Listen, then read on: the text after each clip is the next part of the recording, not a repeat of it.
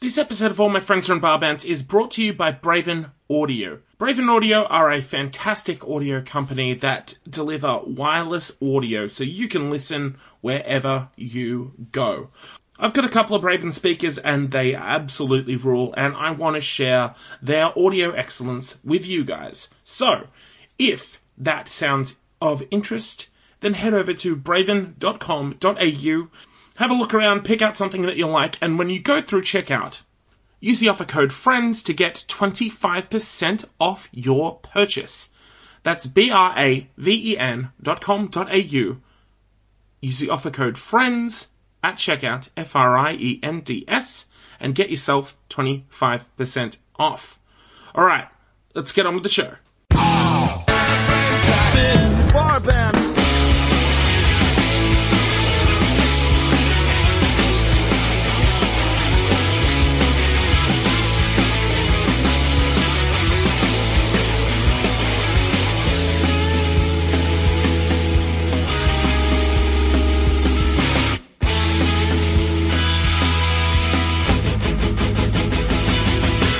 Hey gang, David James Young here for another week of All My Friends Are in Bar Bands. Thanks so much for tuning in and checking this one out. Today, we are having a chat with the wonderful Novocastrian group known as Rave Tapes. Two A's, no gimmicks. Rave Tapes are a dance punk band from Newcastle that are all about big riffs, catchy choruses, and good times. I've known Job, their singer, for oh, about two years now, I think maybe just maybe just under two years 18 months thereabouts in that time he has shown me nothing but uh, love and support and friendship and it's been an absolute honor getting to know him uh, and uh, this was my first chance to really get to know his story along with his bandmates Louis and Lindsay. We huddled up in the stairwell next to Radbar, where the band were about to play a sold out show, and we had a chat about their various upbringings that all led them to be a part of Rave Tapes. If you're listening to this the day it comes out, then tomorrow in Newcastle, Rave Tapes are shutting down the Cambridge. Not literally, it's an expression you know, like downtown shutdown presets, you know, one of those kind of deals. Uh, Rave Tapes are headlining a massive, massive show that also features the likes of Vacations and Press Club and Haiku Hands and a boatload of other awesome talent from Newcastle and from all around the country. There are still tickets on sale, but there is a very, very strong chance that bad boy is going to sell out. So get on that shit while you can, and please go check out this absolutely awesome experience. I got to be there in Newcastle last time Rave Tapes did a shutdown uh, over at the Argyle House in Newcastle, and it was so, so much fun. It was an absolute blast. Really, really enjoyed myself, and I know this one is going to be just as great, if not better. So please get along and check it out. Also, check out Rave Tape's brand new single entitled Suds. Uh, as well as the single before that, K Bye, which ended up being one of my favourite songs of 2017 really wherever you go in the uh, the Rave Tapes catalog, you cannot go wrong. Please go see them live. They are one of the best live bands in the country right now, and they are just wonderful, wonderful people. This was a super, super fun chat. Uh, it was a pretty busy night. A uh, lot of lot of traffic going past and a lot of people yelling out. I think Big Red's in there somewhere naturally. Uh, so big thank you to Hottest 100s and Thousands Adam Buncher for helping out with the sound design for this one and to help tidy up the noise around this podcast. Very, very much appreciated. Alright, before we kick off the party, just a quick reminder. If you enjoy this podcast and you want to see it keep going, there are a couple of things that you can do to help support this podcast spread the word. Uh, tell people Facebook, Twitter, Instagram, wherever you decide to peddle your wares. Uh, maybe let people know what we're doing over here. Uh, maybe they're fans of Hockey Dad, or maybe they're fans of Rave Tapes or Luca Brasi, or the Smith Street Band, or Rob Mills, or whomever else we've had on in the history of the podcast. Uh, maybe use that as an in. Uh, show them what we're doing and link it to them and uh, see how it goes. uh, also, rate and review over on Apple Podcasts. That's very, very much appreciated. Uh, you can subscribe there. You can subscribe with any podcast app that you use, including Google Podcasts, which just recently launched, and we are also streaming over on Stitcher. Hopefully, we'll be able to uh, get ourselves on a few different other platforms in the not too distant future. I will have more information on that hopefully very, very soon. Now, if you want to take your relationship with this podcast to the next level, and I, I wholeheartedly support you doing so, then why not consider supporting this podcast over on Patreon? For as little as $1 a month, you can help support this podcast and its host, me, financially, uh, and uh, keep things up and running and uh, make sure that, uh, yeah, the whole, the whole operation stays afloat. All of your support is so, so very much appreciated. And as we always do at the start of the month, a huge thanks to all of these legends that are loyal patrons to the podcast. Big thank you to Amy Gray, Andrew Nicholson, Blake Hennequin, Chris Bowden, Eleanor Shepard, Elliot J. O'Neill, Hazel Chan, Heath Anthony, Jeremy Neal, Jonathan Elvery, Karen Dennis, Leslie Bowden, Liam Sherlaw, Lily Belnick, Matthew Lynch, Max Quinn, Nick McCorriston, Rachel Maria Cox, Ryan Dunn, Sian Vanabkuti, Simon Barth, Tom Brown, Tom Kennedy, Tom Jenkins, and Zoe Lane. If you'd like to join this incredible list of stellar, stellar human beings, then head over to patreon.com slash barbands. P-A-T-R-E-O-N dot com slash barbands. If you want to get in touch, barbandspod, B-A-R-B-A-N-D-S-P-O-D, at gmail.com or at barbandspod on Twitter. We're also on Facebook. Just search for All My Friends Are in Barbands or go to allmyfriendsarein I recently redid the site and uh, refreshed all the links and stuff like that, and uh, I'm pretty happy with how it's looking, but uh, let me know what you think would uh, love any feedback that you have on the website, and if you think anything in particular needs to be in there, uh, yeah, please let me know. I, I would really, really appreciate that. All right, you've waited long enough. It's time to drop one. It's time to get crazy and get wild with Newcastle's finest rave tapes.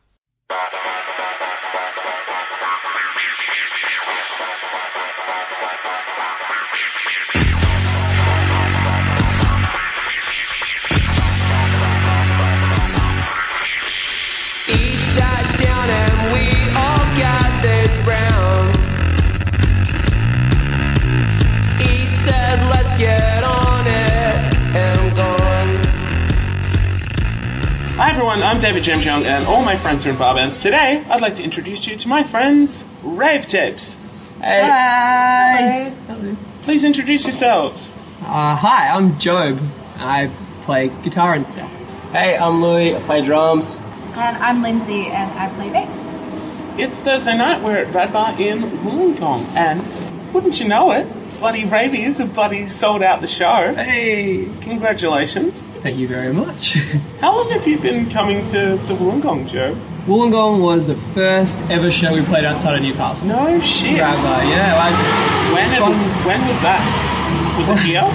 we're going to start off with a big story. This is good. Um, I met Jai Talbot at a kick-ons The in great man. King's Cross after a Schoolboy Q concert Ah. in, oh, that would have been 20, what is it now? 28, 2015 maybe? Okay. maybe a long time ago. I was like um helping playing for a football club, and I was like the youth liaison officer. No so I had like these young kids who were coming through and wanted to play football, and like it was football was keeping them away from other things that were you know not very nice, the streets kind I of like thing. how it ended at King's Cross. Yeah, yes. That's all great stories. So these kids were like, "Oh, I want to go down and see Schoolboy Q." Like, Joe, you like music? I was like, "Yeah, sure." Hadn't Yes, listened I to do. any Schoolboy Q, so I was like, "Yeah, I love Schoolboy Q. I remember the kids, definitely." Listened to heaps of Schoolboy Q. so we were like hired a hotel and stayed down there, and this is their first concert. So Oh, you know, bless. Yeah, we took out a few beers and went in, and they all just got way too drunk before they went in there. Saw half the concert, so at the end of the concert, I had to take them home. And put them in the hotel room. And Jai messaged, oh, sorry, one of my friends messaged me, was like, hey, come to this party. He's like, all right, the kids are in bed, sure. They're tucked in. So I went to this party and was at King's Cross, and it got till about three in the morning. and We ran out of beers, and then I was like, "Hang on, there's heaps of beers in the hotel room." So me and Jai took a taxi across town. This is before Uber. We took a taxi across town. Whoa, look out. Yeah, and um, grabbed some more beers and went back to King's Cross and had a few more beers, and we've been friends ever since. Oh, wow. Yeah, That's a very extravagant, very beautiful story. isn't it? It's over the top. it's a nice opener. Oh yeah, first Woolwich traffic was the question. Oh yeah, so first of all, we didn't even realise what we did. We didn't even talk about it that night. And then we added each other on Facebook, and he's like, "Oh, you played a band, man? You want to come along? Yeah, sure, no worries." Yeah. Played to about six people in there, and yeah, Look at you now. yeah. Now it's multiples of six people. Oh yeah, like at least at least four more than that. I, re- I reckon you might round it up to the baker's dozen. Oh, I love it. If you're lucky. If you're lucky. Oh, you do because especially when it scrolls. Oh, I love Ah. cheesy white scrolls. Ooh, Yes. Wow. Yeah. That's a good kush. That's what we're after. That's what we're after. Yeah. So, I begin these by uh, talking about the initial interest in music, specifically where it went from being something that maybe you were watching on TV, listening to on the radio, etc., to maybe a moment where it's just like, this is what I want to do. I want to sing, I want to uh, play instruments, I want to be in a band, all that sort of stuff. Joe, start with you. Um, tell us how music kind of factored into your childhood. Was it kind of an omnipotent, omnipresent kind of thing, or did it actually kind of come a bit later for you? Well, music for me as a kid, my early memories are always. Dad was just always so passionate about music, like just loved it, and always went to gigs when he was younger. Like you know, the, you know the classic. Everyone's dad has the story of I went and saw Cold Chisel at Midnight Oil in Yeah, INXS yeah, yeah. the one week at that pub for two dollars. Mm-hmm. That, that classic story. He was that, and he still loves it. So we'd go on really long car trips as kids. We'd always like my dad, mum, my mum and dad loved caravanning, so we'd go on like nice big family road trips Nice. he'd just have these like four or five records that mum and dad would agree on mm-hmm. because mum had a very different taste in music. She liked like ABBA and stuff, but dad couldn't stand it. So there was like Midnight Oil, Paul Kelly, Cold Chisel, Van Morrison, and INXS. I think that was like and Johnny Diesel. They were like Oh, the sick. Pretty much the six CDs that were allowed on the long trips, and we just they got played incessantly, incessantly. So that was a, that was sort of my first, you know, grounding in music. I really really enjoyed that. Were you, were you listening to any of those in particular? It's just like, oh, I want to do that, or I want to, I want to be like that. Not really. It was just something that I really enjoyed at the time. There Yeah. was there was no really click there, and then um, yeah, later on, I, I think it was about year seven or eight at school. I everyone was playing guitar at school, so I thought oh, I'll pick this up and have a bit of a crack. And I actually had a motorbike when I was younger. My brother was like a state champion motocross racer. Whoa. Yeah, he was heaps good. So like. I had a motorbike too, but I fucking sucked. Hey? It was so bad. And one time I crashed and broke some bone in my knee. So I sold my motorbike and bought a guitar, and that was the the carry on from there. I sort of continued on. I for to try and pinpoint a moment when it sort of changed. I don't know. It was sort of like um, school assemblies, I suppose. Yeah, sure. Literally school assemblies. Like I just really liked organising everyone. Like, oh, let's do this, let's do this song, and getting the people I knew who could play it, and me playing a shitty little rhythm bit in the background because it's all I could play because I wasn't very good. But watching like these great people do stuff and being like, this is awesome. Like, Yeah. I really enjoyed being up here. People clapping and you know finishing, and everyone like, hey, that was really good. You did an assembly today. I'm like, oh, thank you, person who's never spoken to me before. It's really nice. yeah, I don't know. What about you? What What about you, Lynn? Lindsay? I grew up in a very musical household, with both my parents being in bands and being really talented and obsessed with music. Um, What kind of stuff do they play? did they play? My mum was in a band in Amsterdam and they played like the stuff that was going around in the 80s, like kind of that The Cure sound Oh, wow. kind of thing. Um, my mum keys and sang, and then my dad was in like the typical dad Australian band that I was in a band when I was your age kind of thing. So Fuck yeah. they did that and grew up as well in a household that's very musical. And I was obsessed with uh, buying music from like seven. I think that's when I made money to buy CDs and Yeah, whatnot. I wanted to learn how to guitar, how to play guitar when I was nine, and my dad bought me one. And he gave me about three lessons and was like, "No, I can't do it. Like you're just too difficult. You're not paying attention." And gave up. And I was like, yeah, okay, that's fine, that's fine. And probably about two years later, I was like, I'm going to show you, Dad. I'm going to fucking teach myself how to play guitar. Hey. And I'm going to be better than you are. And I'm still not better than he is, but I learned. And um, You're getting there. It's incremental. I Yeah. got there. Um, and again, like school assemblies, just started playing and being involved in like music in high school, and then kind of just went from there. Yeah. Yeah. So it started basically because it was a challenge. Sure, sure, sure. Louis, what about you? Yeah, I remember mine real vividly. We grew up in like a real small town, Mudgee, like country. Right, right. So like my brothers were very football and like very rugby league oriented. So my dad always went to the games, and I'm horribly uncoordinated, like really bad. Like I once broke my leg playing basketball, which sounds cool. Like it sounds like basketball's like a cool sport. You think, yeah, that's sick. I didn't have the ball. and so, really, I broke my leg doing something slightly more intense than walking. So, yeah, like ball sports and stuff was never my jam. And then I remember Dad used to sit down and he used to play me. He had like a massive record collection and really varied stuff. So like Barry White to the Who to Zeppelin to um, Grace Jones. And then one of the first records he played me was the Beatles' um, Abbey Road, and he put on "Come Together." Like he just skipped it to that track, put on. Yeah. I heard that dun dun dun Yeah, dun. yeah. I was like, how's he doing that? Yeah, yeah, and then. I was like, that one of the drums, and like because couldn't play sports, he's like, yeah, right, that's one less trip to Orange. He um, good. got me a drum kit, and then like he bought records, like so he showed me like the Who, and then showed me Creedence Clearwater for just that classic like, and then um, Yeah. got me this like funk soul drumming compilation, and then from Yeah, there just like sick. he'd show me records, and bought me these headphones with like a meter extension cord, so I could listen to the records and learn drums to them. Mm. So that was like for me like that song, and then just yeah. Yeah, yeah, yeah. So, Mudgee, do, did you two grow up in Newcastle, or? Ish, um, about Ish. half an hour out, like a town called Sawyer's Gully, which is near like Kurri Kurri. Right, right, yeah, right, right. Yeah, and Lindsay's a bit further up. From a mountain about an hour away from Newcastle. Right, okay. I don't know, was it close enough to get to shows and stuff like that, or was it like a very kind of when I was isolated a, community? a kid, kid, like, I didn't really come into the Newcastle scene until I was like probably 23, 22, 23. How old are I'd you? say. I'm 26. Yeah, right. Yeah, I'm older than everyone thinks. I am, 40. Which is, that's, that's the great joke. Yeah, yeah. Yeah, I've probably been about 22, 23 when I come into the scene. And like when I was a kid, you know, a kid, a, a football kid from Kurri mm. who A loved winning football kid. winning. Yeah, that's very important. But you know, I, Let's not get on that track. Well, we'll tell that story if you'd like. yeah, I don't know. Like I, I didn't fit into that scene. I didn't, I didn't look the part. I didn't, you know, I couldn't speak the part. I just wasn't a part of that scene. I wasn't part of that world. And I, Yeah. I knew where it was. I knew people that were in it, and I knew I didn't fit in, and I, I hated that. So for me, I, it was a very slow transition for me to become part of that scene. I was afraid of the Lass. I remember when I was a kid, I used to go to the pub in Kurri and like. I went out one night because my friends would all go to like the clubs, so I'd go to the clubs with my friends because that's where my friends went. And someone one night was like, "Oh, we're gonna go to the Lass for a birthday thing," and I was like, oh, that place. Oh, I, I don't know. Like, we might make an idiot of ourselves. I don't want to go there. Like, I remember being They genuinely smoke terrified. hand rolled cigarettes at that place. Yeah, I remember being terrified of it. So it was, yeah, I don't know. I think that's what, I think why I appreciate it so much now, being there and being around it and being part of it. Yeah, yeah, yeah. Yeah. What, what was your experience like, Lindsay? Like, was it kind of similar, or, or did you kind of like get into the city for shows or anything like that? Not really. I didn't really go to many shows. I usually drive to Sydney. Yeah, with, sure. Like a couple of like select friends of mine would go down to Sydney and see shows and whatnot. And I like I worked a lot um, in like my early twenties, my early early twenties. Mm. Um, and I think it was just one night where I went out with friends and it was like this is perfect. This is fantastic. Like there's Yeah. so many.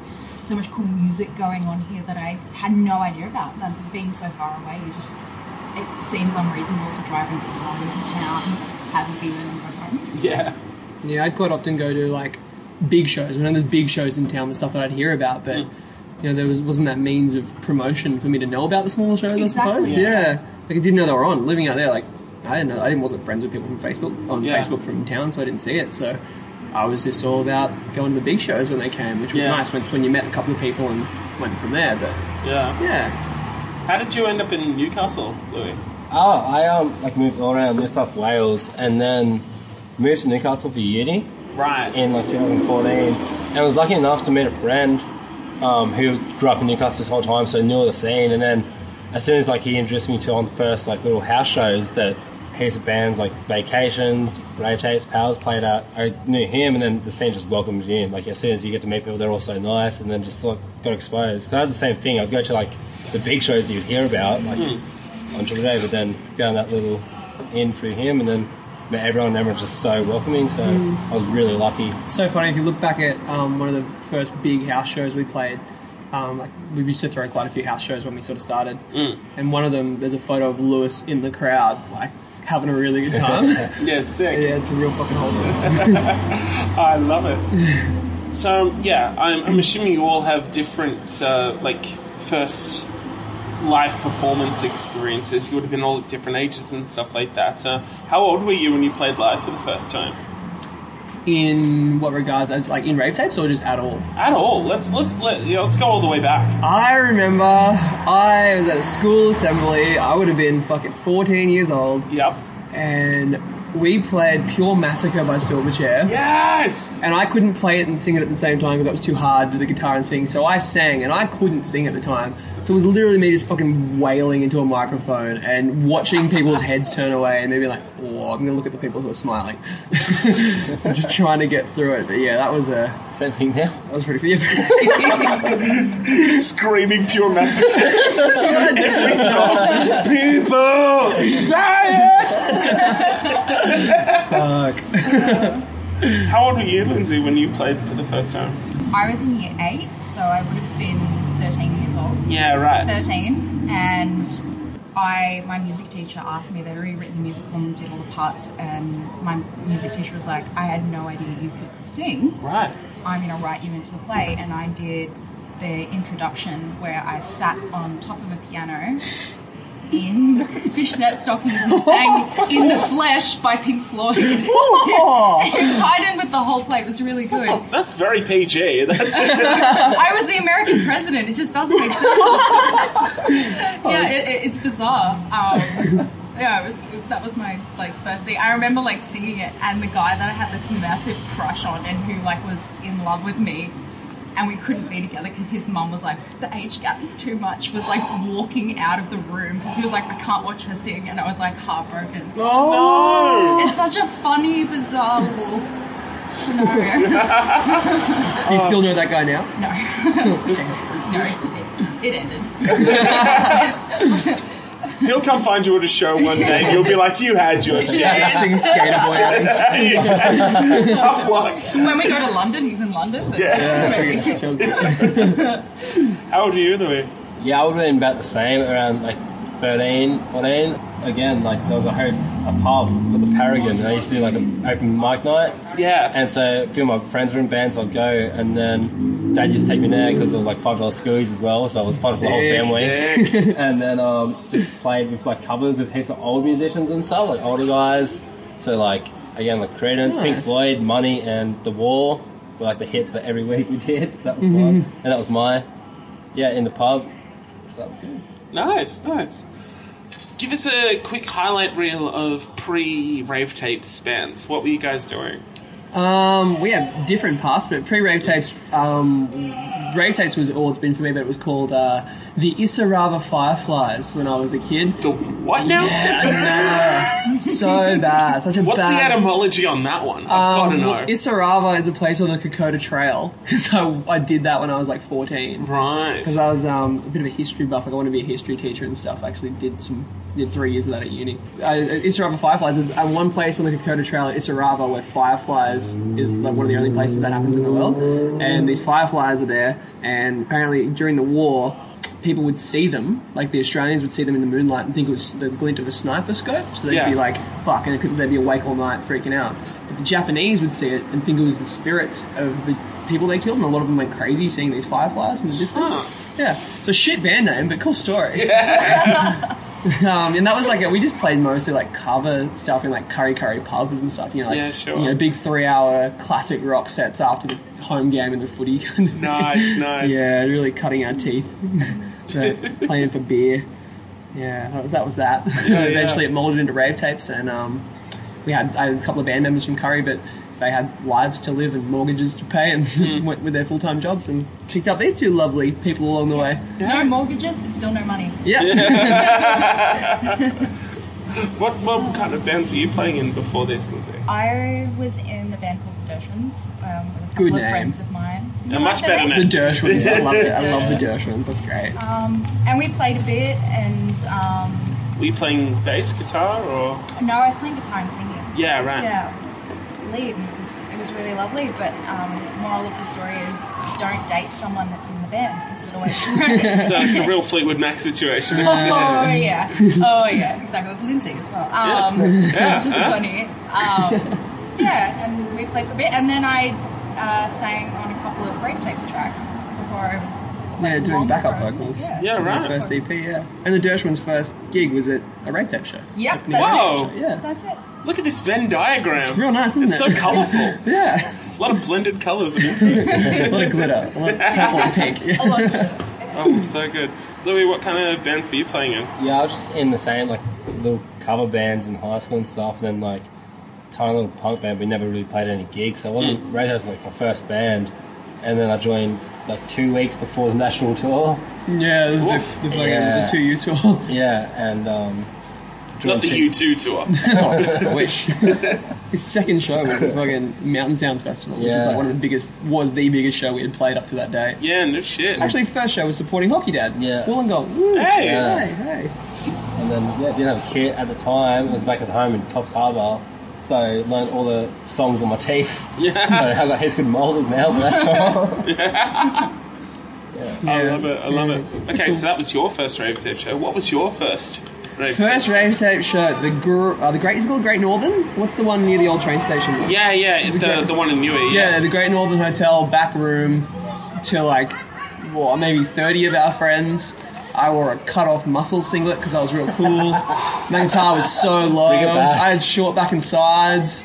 Yeah, we were playing some real rock music, you know. It was not a very cool story, but that's what we did. That's pretty sick. yeah, not um, not great. We, I'm sure we were terrible, but you know, that's what we did, and we sort of kicked around playing those shitty shows for like half a year and sort of cutting our teeth and figuring out how to not suck that bad before things started to you know go in the other direction. Suck less. Yeah, slowly. Lindsay, what was your first rave tape show?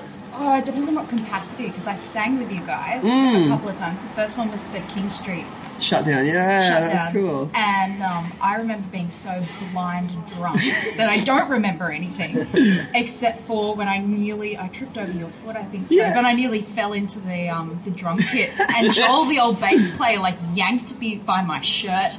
Right back up into a standing position, and then like kept singing. It was, it was brilliant. Seamless. Yeah, and then like the first show we did was the Sydney one. Yeah, Coogee Bay Hotel. Yeah, Yeah. that was lovely. Nice time. Yeah. Nearly wet my pants, but it was good. Something about bodily functions at the Coogee Bay Hotel. Oh, yeah. Very true. So you kind of threw these two into the fire pretty quickly. Mm, yeah, didn't they you? didn't have long to, to yeah. But the nice thing was because the old band members left quite amicably. Like the, when the first when the drummer left, he came along to a few sessions and helped Lou, show him what to do, and like we made sure we had recordings for him. Like anything he Yeah. wasn't sure if he helped. And Berger, like our old bass player, when he left, he was like a big part of the band. He had like. You know, he was six foot something, so literally big shoes to fill. Yeah. But um, even just like the pedals, the sounds that he had on some songs were very hard to replicate without those pedals. And one of them was like a Mark-based synth pedal that he got secondhand, and he used the presets that the old owner had saved into it. So we don't know what they were. Yeah, right. so you need to use that one to get some of these sounds. So he sat down with Lindsay and wrote out this big diagram of how to use the pedals and how to use this and how. Oh lord, how it to- was difficult. Oh, Yeah. man. because it's like one thing for Lindsay to learn how to play like songs on the bass, but to learn how to use this really intricate pedal setup was like a whole other thing. Then- Yeah, totally. Yeah, it was really really impressive how quickly they came to the flight. I think Lewis had two weeks before he had his first show to Yeah. to get it right, and Lindsay had well, three weeks, if Yeah, that, two much. three weeks Yeah. to, to turn around and. Straight into the fire pit of. And by that point, we were You playing some pretty iron big shows. fist, yeah, yeah, You really did. yeah. You gotta do You're what you gotta shake quick, smart. Dive in the shallow end. Well, I mean, like, J- I, I remember the, the night that like the conversation happened was we were pretty drunk at Yeah. some art gallery opening, and I asked Joe, I was like, "So how's finding a new bass player going?" He's like, "Oh, you know, no, it's, it's, it's pretty difficult, you know." And surprisingly, like, no girls have like tried, and I was a bit drunk, so I was like, "I'll, I'll do it." I was kind of hinting. I was like, you kind of pushing it, and um, Ladies, And I said, "Oh yeah, yeah, I'll, I'll do it. Like that'll be cool. Like I'll, I'll try and learn." And literally two hours later, at three o'clock in the morning, I just got a whole message of all the tabs and all of the music and all of the links, and it was like basically, okay, we're gonna have a jam in a week. Learn this. Bloody hell. Yeah. He's pushy. Yeah. no pressure, but here's a Google Drive full of the information that you need. Oh You take your time. I'll see you in three days. Yeah. So, what was that first tour like then? Um, the one with Lindsay or Lou? The, um, Oh, there were there were two there were different. different tours, yeah. So Yeah, right. one of them was before the 2U tour, which was our first sort of single that got picked up and got traction. So that was our first tour, and that was um, we were playing small venues and a lot of places we'd been quite a few times before because we did quite a bit of touring before Hmm. we sort of you know got any re- like recognition or you know that kind of thing, which was Yeah. kind of nice because we sort of went places and knew people and had places to stay and it was like catching up with people. But yeah, Lewis was thrown in the deep end and started swimming real quick. And same with Lindsay. Like I don't know how they did it. I don't know how. I don't think I would have been able to do it, but they, they nailed it. Yeah. respectively. Lindsay's one of Lindsay's first shows. Like after we did this little mini run of shows, like a bit of like a. It was actually called the. Hi, we're Rave Tapes and we got a new bass player. So here is a small run of shows in New South Wales throughout July tour. Nice. so we did that. It was like Need a big A3 one for yeah, that. yeah. it was like um, Like catchy needs to remember. Yeah. that was like six shows, and then the next show after that was the big Argyle shutdown. Oh, And, yeah. yeah, that was like her sixth show. Yeah, And probably a too. week before that, she had a big fuck off motorcycle accident. Oh yeah. And couldn't I walk. remember that. Yeah. She was on fucking crutches for the show. We couldn't practice for the whole two weeks beforehand, and that was literally one of the biggest shows we played up to that point. Like our whole big, you know, shut down a venue, twenty five venues in a twenty sorry, sorry twenty five bands in one venue. Shut down 25 25 venues. venues, shut them down. yeah, 25 acts in like this venue, and a lot of people crammed in, mm. and Lindsay was going blind on a crutch. Yeah.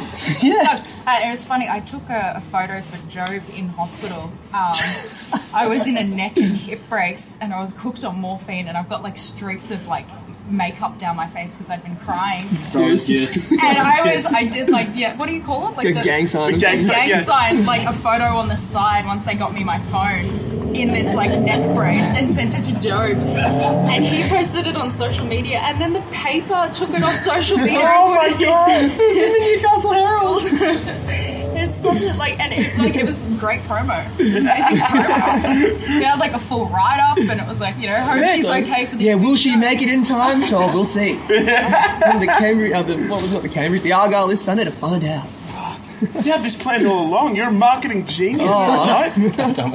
Well, we're thinking the Cambridge is coming up pretty soon. Look. How do you guys feel about can play quad basketball bikes? again.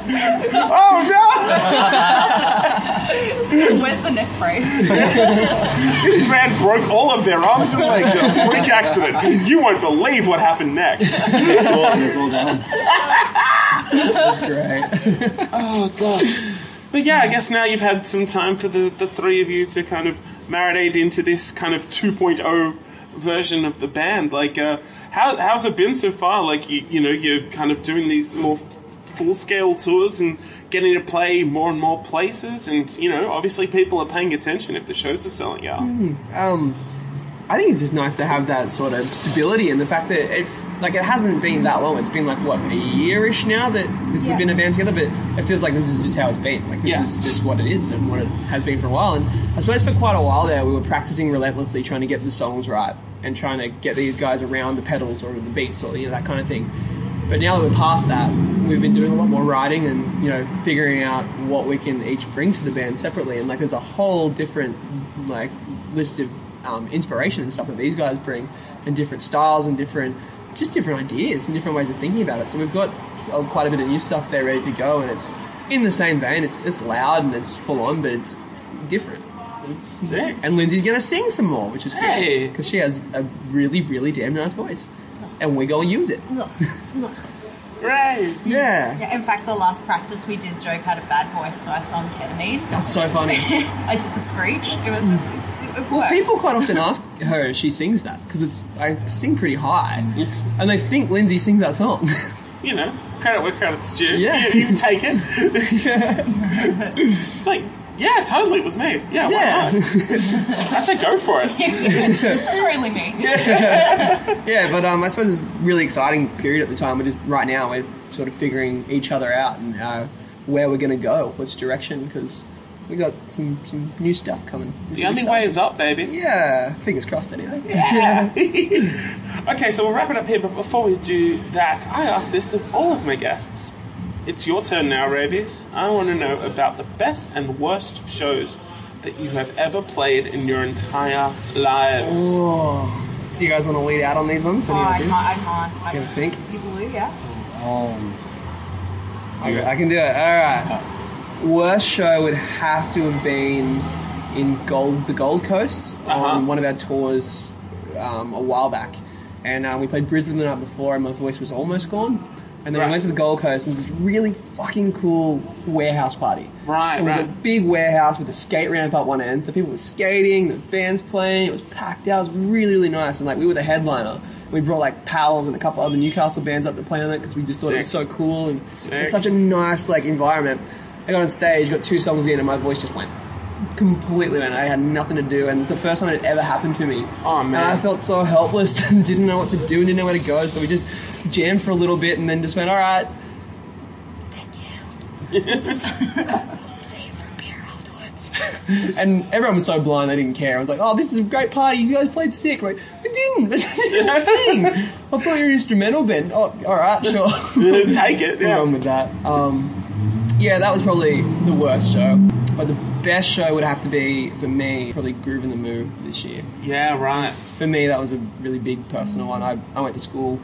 I could see my school from the stage. Wow. Um, I went to that festival every year since I was like 17, and I was always the kid like, guys, we've got to get there early to see this band. Like, we've got to get there to see this band. And like some of those bands were like younger youths.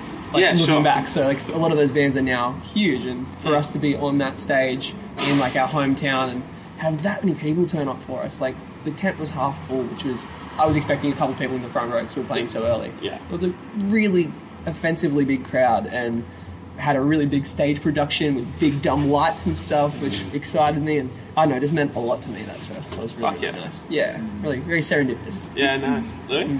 I don't know, worst show for me was probably playing in Byron. We got to support Rolling Blackouts, which is like massive, so Mm. pressure was on. And some reason I just was not on top of the game and I was making a lot of mistakes and just got real dirty on myself and Couldn't hear anything. Couldn't hear much the as well. sound was really bad. Yeah. and um, yeah, I just had a shock. And Mum came to that show as well, so I was really Oh, excited. And then, of course, she was like, "It was great, Lou." She talks much better than that, but um, and yeah, just I know, I remember thinking like that was my worst show. Then just trying to be better than that. Um, then best probably be. I actually went back to that venue uh, last end of last year. Yeah. it. so much better. We Yeah. yeah made our years there. yeah. But that show, it's like very tight. Like grooving was ins- like incredible. Um, had all my I teach high school, so all my students were in the front row, like wearing Oh, a shirt. dude. Yeah. And then I look out, and when Joe would do his hand thing, that all do, so they look at the crowd, everyone's doing this, like this hand movement that Joe does, and to see that, everyone like going in, going ham, and just that was awesome. And then also Yours and Owls Yeah, that was, cool. Played as ten, just everyone, and the crowd was really good. Like everyone's jumping having fun, but making sure everyone was having mm. fun. Yeah, yeah, yeah. And singing the words. Like that was the first time those people sing words back to us. That was the first sort of big stage we played on and had like a, a mm. crowd bigger than we expected turn Yeah. up. And Yeah, yeah. We were And like that's- surprised. Yeah. yeah. Unreal. Yeah. Nice one. Lindsay? I agree with. I think like the Yours and Owls show is my favorite, like the Yeah. best one. That was just fantastic, and seeing all these familiar faces and in Wollongong, like it was just everyone came together. It was such a fantastic weekend. We had so much fun. Yeah. Um, it's a nice place to do this interview. we- Wollongong's fucking the best. Yeah. yeah, it's like it, it was so nice. It was beautiful, and um, I can't actually think of like a work show. I'll bring it back around to that high school assembly with like the my love interest Oh, walking shit. out the door, and I felt like so sad about it. That's probably like the worst one, just it, like singing and feeling crushed. oh, that's bad. It's pretty brutal. Yeah. Like, what's wrong with the fishnet stockings? Like, is it something? Is it, Is the it me? Is it me? Does it hurt that much? Oh my gosh. You could have channeled this into, into a song, I reckon. Just get it all out of you, suits. I got a lot of material. yeah um, Rabies, you got a new song. Yeah. Yeah. The one that's out at the moment? Yeah. Yeah, we do. It's a freshie. Yeah, it's a Yeah. banger. Thank you. you are. Oh. But yeah, it's called Suds. You can get it on Spotify and Bandcamp and, I don't know, probably Tidal. Oh, Jay- shout out to Jay Z. Jay Z, it's your boy. It's Really love this Ray J song. Oh. oh, so crazy. so crazy crazy right one. now. crazy, Yo, this one, Joe, it's your boy. Oh. Wonderful. There'll be more where that came from. Yeah, we got a heap of new stuff sitting there, and we're gonna. Some tonight. Yeah, we're gonna play some new stuff tonight. and Sick. See what you think of it. And we'll see. You can pick which ones you like the best, and we'll record those ones. How about that? Perfect. Done. Perfect. Yeah, we're gonna have an EP out before the end of the year for sure. Unreal. Job, Lindsay, Louis, thank you guys so much for being a part of the podcast. Very much appreciate your time. Thank, you very you. much, Deej. I'm David James Young, and all my friends are in Barbados.